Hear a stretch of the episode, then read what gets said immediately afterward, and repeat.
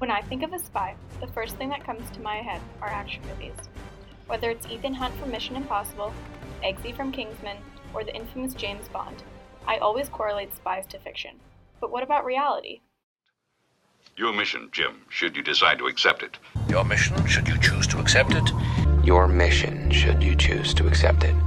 Your mission, should you choose to accept it. Your mission, should you choose to accept it. Your mission, should you choose to accept it. Throughout the world wars, the different countries all had spies to collect information on the opposing side. Even Julia Childs, a famous American chef, was a spy. World War II came along, and in your generation, you don't realize that in mine, we were saving the world so that everybody that I knew was in the Army or the Navy or down in Washington. So that's where I went, and I got into the OSS. However, most of the public still think of spies as an on screen phenomenon. On March 4th, 2018, the spies seemed to jump off the screen and out of the history books and onto the newspapers. British police now believe that former Russian spy Sergei Skripal and his daughter Yulia were poisoned with a nerve agent. They are calling it a deliberate act. Sergei Skripal, a former Russian military officer and double agent for the United Kingdom, and his daughter Yulia were poisoned in Salisbury, England. These two, along with 48 other civilians, were exposed to a nerve agent known as A234. Along with these people affected, almost 500 people were also contaminated throughout the city of London as Yulia flew through the airport earlier that day. They said today, interesting in the language here, attempted murder with the administering of a nerve agent, that the two people, Sergei and Yuri uh, Skripal, were intentionally targeted. Um, and I've given you the timeline here. It was a Sunday afternoon about 1.30 when they were noticed uh, losing consciousness, clearly ill and distress on a park bench. The nerve agent A234 is a chemical that was developed by the Soviet Union and their chemical engineers. It is a substance that is very hard to identify, as it has no visible changes or odor. In 1999, the largest chemical factory was in Uzbekistan, which is where the Soviet Union was able to acquire such large volumes of this powerful agent in powder form. Fun fact Kim Jong un's half brother was even killed by this stuff. It's super powerful and very effective.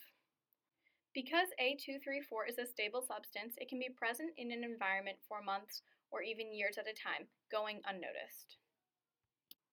When a human is exposed to this nerve agent, their brain begins to convulse, which can lead to loss of consciousness and even comas. The pupils in the eye begin to become constricted, and they begin to wheeze and have fluid secretion in the lungs. The body fluctuates between erratically high blood pressures and heart rates to very low in just a matter of minutes. Nausea and vomiting are very common, along with profuse sweating, which is one of the telltale signs that a person has been exposed to this chemical. Exposure to a nerve agent is one of the most physically painful deaths one can have. So, what led Sergei and Yulia to have such a harsh death? When the attack first happened, Britain and their government had no idea what was going on.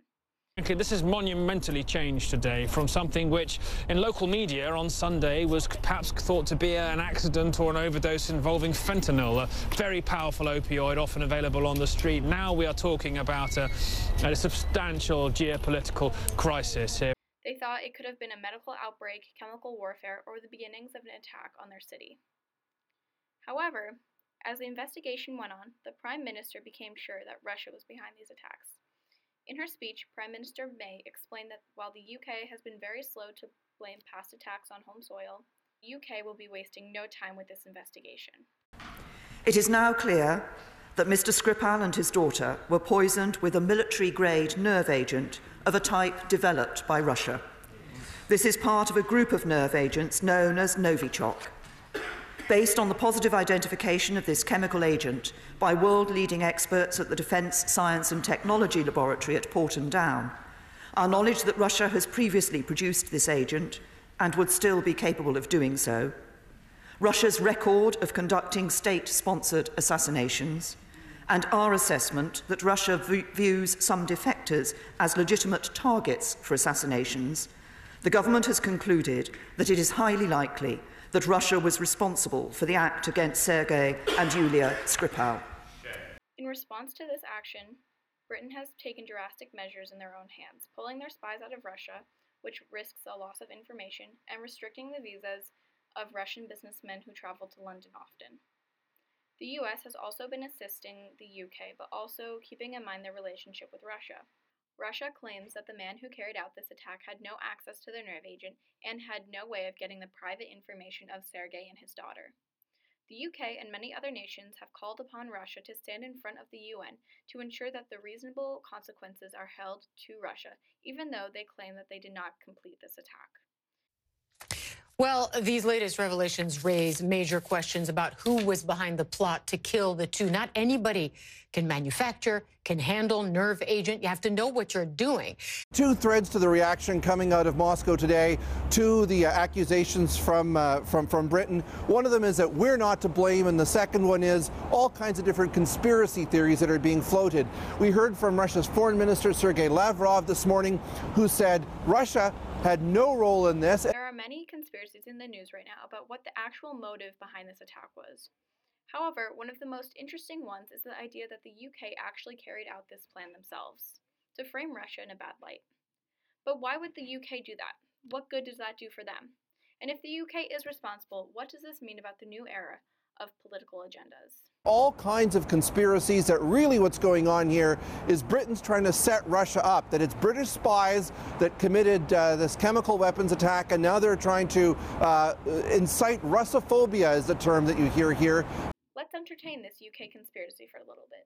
If governments are willing to go to the most extra and dramatic actions, like threatening the safety and killing their citizens, the political atmosphere of the world right now has drastically changed need for power has become so overbearing that governments have led to violence against their own people to get what they want in this world.